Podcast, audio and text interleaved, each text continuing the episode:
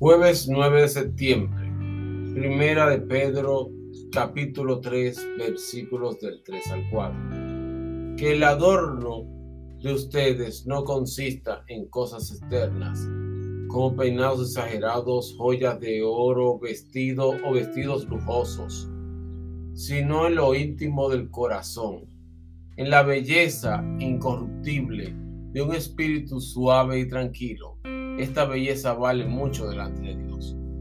Muchas veces buscamos mostrarle la belleza mediante la vestimenta, accesorios, maquillajes y peinados. Sin embargo, Dios nos pide, en primer lugar, sencillez y belleza de espíritu, no caretas preciosas, superfluas, sino corazones con bondad y prestos al servicio de Dios.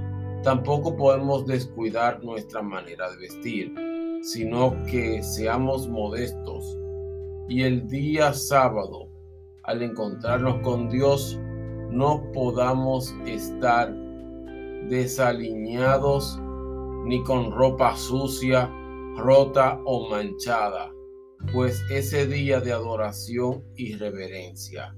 Recordemos glorificar a Dios también en nuestra manera de vestir. Dios les bendiga. Esto es un devocional de César Jiménez, quien les habla Ricardo Moisés Martín Motajoca.